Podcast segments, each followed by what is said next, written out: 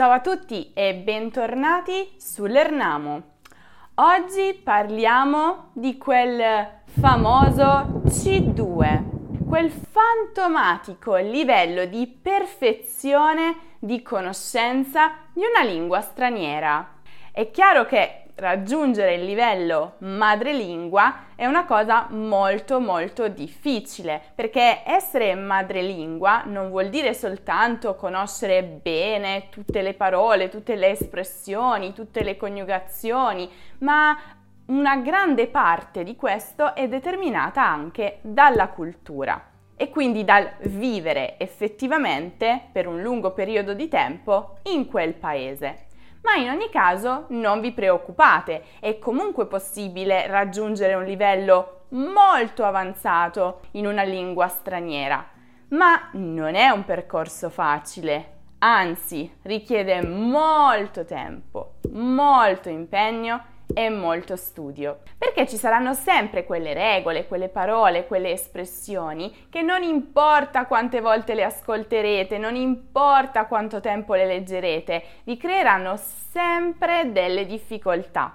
Ma in questo video ho deciso di aiutarvi a fare un po' una ricapitolazione generale del vostro livello e a presentarvi quelli che possono essere gli ostacoli più comuni, più diffusi, che vi impediscono di raggiungere il livello madrelingua che tanto desiderate nella lingua italiana. E da questa lista non vi resta che focalizzarvi su ogni singolo punto, chiedervi se per voi quella cosa rappresenta un ostacolo o se ormai l'avete superata, e se rappresenta un ostacolo potete concentrarvi su quella cosa e fare tanta pratica, tanti esercizi per superare quell'ostacolo. Detto questo, cominciamo, e direi che uno dei primi ostacoli, un po' per tutti gli studenti stranieri di italiano, è la forma di cortesia. È un ostacolo perché effettivamente è poco intuitiva.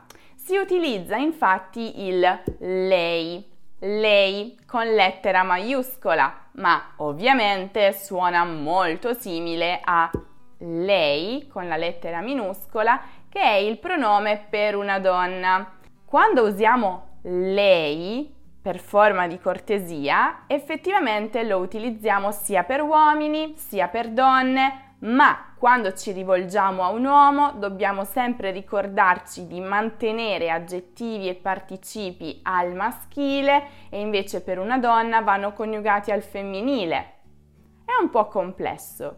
Ora, se utilizzate il tu in contesti più formali, dove invece andrebbe utilizzato il lei, la gente non si arrabbierebbe, non ne farebbe un dramma, perché capirebbe che siete stranieri, ma questo è il problema. Quindi se volete invece nascondere questo fatto, cercate di praticare il più possibile la forma di cortesia. Lo specchio, io lo dico sempre, è un ottimo metodo per praticare.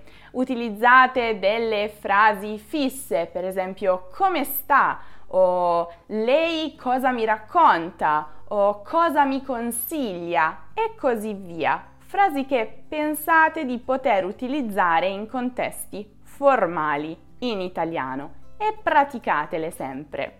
Un altro ostacolo è rappresentato dall'utilizzo del pronome soggetto della frase.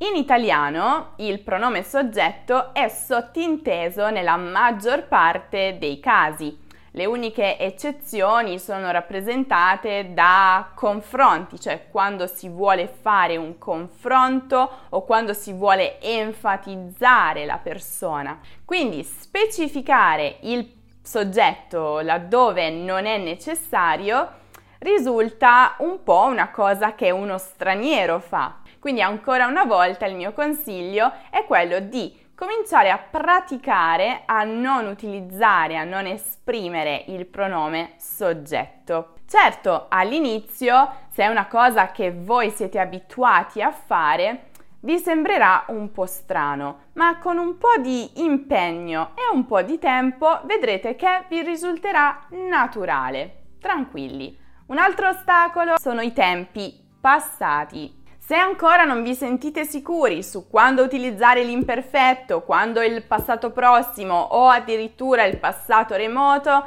non vi preoccupate, non siete gli unici. Ma conoscere bene i passati e usarli correttamente è veramente importante per evitare fraintendimenti. Per esempio, se voi dite «Ho vissuto in questa casa per dieci anni», in italiano, quello che state dicendo è che adesso non ci vivete più.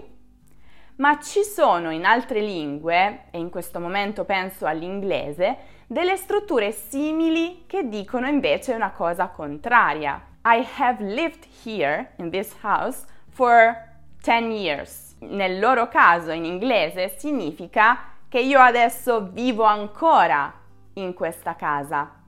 E questo è un grande fraintendimento, ovviamente. Un metodo efficace per praticare l'uso dei passati è sicuramente leggere molti libri. Così potrete anche familiarizzare un po' con quel tanto temuto passato remoto. Essere o non essere? Questo è il dilemma. Lo diceva anche Shakespeare. Evidentemente anche lui stava studiando italiano e ancora non gli era chiaro quando utilizzare l'ausiliare essere e quando utilizzare l'ausiliare avere. È normale, non è facile, ci sono molte regole, qualche eccezione e per questa ragione molto spesso anche a un livello medio-alto si fa confusione o si hanno dei dubbi. La soluzione è ovviamente anche qui praticare il più possibile ascoltando, guardando film, leggendo libri. Un altro grandissimo ostacolo che veramente tutti i miei studenti, o comunque quasi tutti, hanno sono le parole maschili che terminano in a. Già, so che stai pensando oh, il problema, il tema, il sistema, il programma. Eh già, lo so, quando avete iniziato a studiare italiano vi è stato detto che generalmente le parole che terminano in a sono femminili. Ma ci sono queste paroline e per la maggior parte, questo è un piccolo consiglio, per la maggior parte queste parole che fanno eccezione finiscono in ma e purtroppo sono maschili. È importante utilizzarle correttamente? Beh, è chiaro che se chiedete a qualcuno andiamo alla cinema, loro vi risponderanno senza problemi, certo, quale film guardiamo? È ovvio che vi capiranno, ma ancora una volta non è uno di quegli errori che gli italiani commettono, quindi sarebbe evidente che siete degli stranieri. E il prossimo ostacolo è anche un ostacolo veramente molto molto diffuso a tutti i livelli. E sto parlando degli articoli. Quando si usa l'articolo? Quando non si usa? Devo dire sono in campagna o sono nella campagna? Lo so, stai pensando anche tu, oddio, è vero! Ma per fortuna a questo proposito ho realizzato un video dedicato solo a questo argomento. Io ve lo lascio qui nella card e giù nella descrizione. Voi finite di guardare questo video e dopo passate a quello. Credetemi, ne varrà la pena. Ah! I periodi ipotetici. Vi confondono e cercate sempre di evitarli, non è vero? Ogni volta che si comincia una frase con se, si hanno sempre delle titubanze.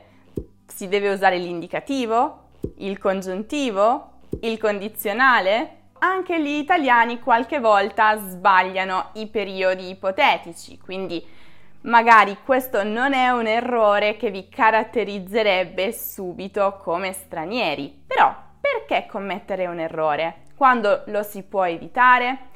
E in questo caso devo dire le regole sono piuttosto semplici, non ci sono davvero delle eccezioni, si tratta solo di impararle e poi metterle in pratica. La soluzione migliore è imparare una frase per ogni tipo di periodo ipotetico, una frase che sia vera per voi, memorizzarla e poi andare a modificare le altre frasi a partire da quella di base. Quello che state mangiando, state guardando, state comprando, vi piace tantissimo ma non volete dirlo, per paura di utilizzare piacere, non è vero? Eh già, il verbo piacere e i suoi simili, i suoi compagni, come importare, come mancare, rappresentano un grande ostacolo per gli studenti di italiano, perché si coniugano non con la persona che prova il sentimento, ma con l'oggetto del sentimento. E questo è molto importante, perché se per esempio l'oggetto è plurale, non so, gli spaghetti, dovremo utilizzare il verbo coniugato al plurale. Mi piacciono gli spaghetti. Adesso un ostacolo un po' interessante che ho trovato qualche volta tra i miei studenti. L'idea di prepararsi mentalmente per la conversazione che si avrà dopo. Mm, non è una cosa che io vi consiglio di fare, perché appunto voi non siete nella mente dell'altra persona, non sapete quale piega prenderà la conversazione, quindi evitate di farlo. Siate tranquilli quando dovete avere un incontro con un italiano, con un madrelingua. Preoccupatevi magari di ripassare un po' il vocabolario che sapete che sarà utilizzato nella conversazione e basta. Rilassatevi e affidatevi alla vostra conoscenza. Ah, un altro ostacolo? Gli accenti. Gli accenti possono essere difficili da comprendere perché sono molto diversi tra le varie lingue. Se la vostra difficoltà dipende da dove mettere l'accento quando si pronuncia la parola, devo dirvi che purtroppo non c'è davvero una soluzione. Anche gli italiani molto spesso non lo sanno e quindi devono cercare per esempio la pronuncia corretta su Google o guardare la fonetica della parola. Se invece il vostro problema dipende dalla forma scritta, per fortuna sappiate che in italiano lo si mette solo quando l'accento della parola cade sull'ultima sillaba. In ogni caso, molto spesso un altro ostacolo è rappresentato dalla tastiera, tastiera straniera, che non ha gli accenti italiani. Però anche in questo caso la tecnologia ci viene un po' in aiuto, ci sono degli shortcut, ci sono delle scorciatoie per utilizzare velocemente, per inserire velocemente gli accenti. Se invece il vostro problema è l'accento delle persone, l'accento regionale di una regione italiana, di una città italiana, non vi preoccupate, sappiate che molto spesso accade lo stesso a noi italiani. Se sapete che vi piace tanto quell'accento di quella città italiana o se sapete che dovrete trasferirvi proprio in quella zona, il mio consiglio è quello di concentrarvi di più su quell'accento e ascoltare il più possibile risorse provenienti da quella zona. Altrimenti non ci pensate, siate tranquilli perché, come vi dicevo, è un problema anche per noi, ma la soluzione è quella di chiedere gentilmente a quella persona di ripetere più lentamente quello che ha appena detto. Senza nessuna vergogna. Lo ripeto, capita anche a noi italiani. Un ragionamento molto simile è per quanto riguarda i dialetti. Noi italiani veramente possiamo capire solo, forse, il dialetto della nostra città e delle città vicine e basta. Ok, è possibile anche comprendere alcuni dialetti piuttosto famosi come quello romano, quello napoletano, ma per il resto è difficile ed è una sfida anche per noi. Quindi non vi preoccupate, anche perché le persone del posto, quando capiscono che hanno a che fare con una persona che non viene da quella regione, si sforzano di parlare in italiano, ovviamente, anche se il loro italiano magari non è perfetto. Un altro ostacolo che vedo molto spesso è la parola gente. Eh, questa parola, così come gli altri nomi collettivi, cioè nomi che si riferiscono a tante cose, a tante persone, ma sono di fatto singolari, prendono il verbo al singolare. Quindi la gente dice, la gente fa, la gente parla. La stessa cosa succede per esempio con il gruppo, la classe. Un altro ostacolo è rappresentato un po' dalla pronuncia, soprattutto di alcune lettere. Mi riferisco alla lettera R, R, R. Ok, ok, io l'ho pronunciata in maniera un po' esagerata. Ma in realtà devo dire che eh, quando si sente una pronuncia un po' strana, della R soprattutto, si capisce che quella persona non è italiana. Ma anche in questo caso non è un problema, non è un ostacolo, si può facilmente superare facendo tanta tanta pratica e tanti esercizi di pronuncia allo specchio. E la stessa cosa vale anche con gli, gli. Un altro diffusissimo ostacolo, che è un ostacolo sia nel parlato sia nello scritto, sono le consonanti doppie. Questo è un ostacolo anche per gli italiani, soprattutto per i bambini quando cominciano a parlare o a scrivere, ma in qualche caso anche per alcuni adulti, perché è normale, se siete stranieri è molto probabile che nella vostra lingua non esista questo concetto di doppia consonante e quindi è una cosa che vi crea difficoltà quando parlate, quando scrivete, ma qualche volta anche quando ascoltate. Purtroppo qui è veramente importante fare la giusta distinzione quando è necessario avere la doppia e quando no, perché altrimenti si possono creare molti fraintendimenti. E quindi la soluzione migliore è quella di, ancora una volta, praticare, magari creare una lista delle parole che cambiano di significato quando hanno o meno la doppia consonante. E vi ricordo che se le doppie vi spaventano, ho realizzato un video con alcuni trucchi, alcune regole che penso vi possano aiutare per superare questo ostacolo. Come sempre lo trovate in alto nella card o giù nella descrizione.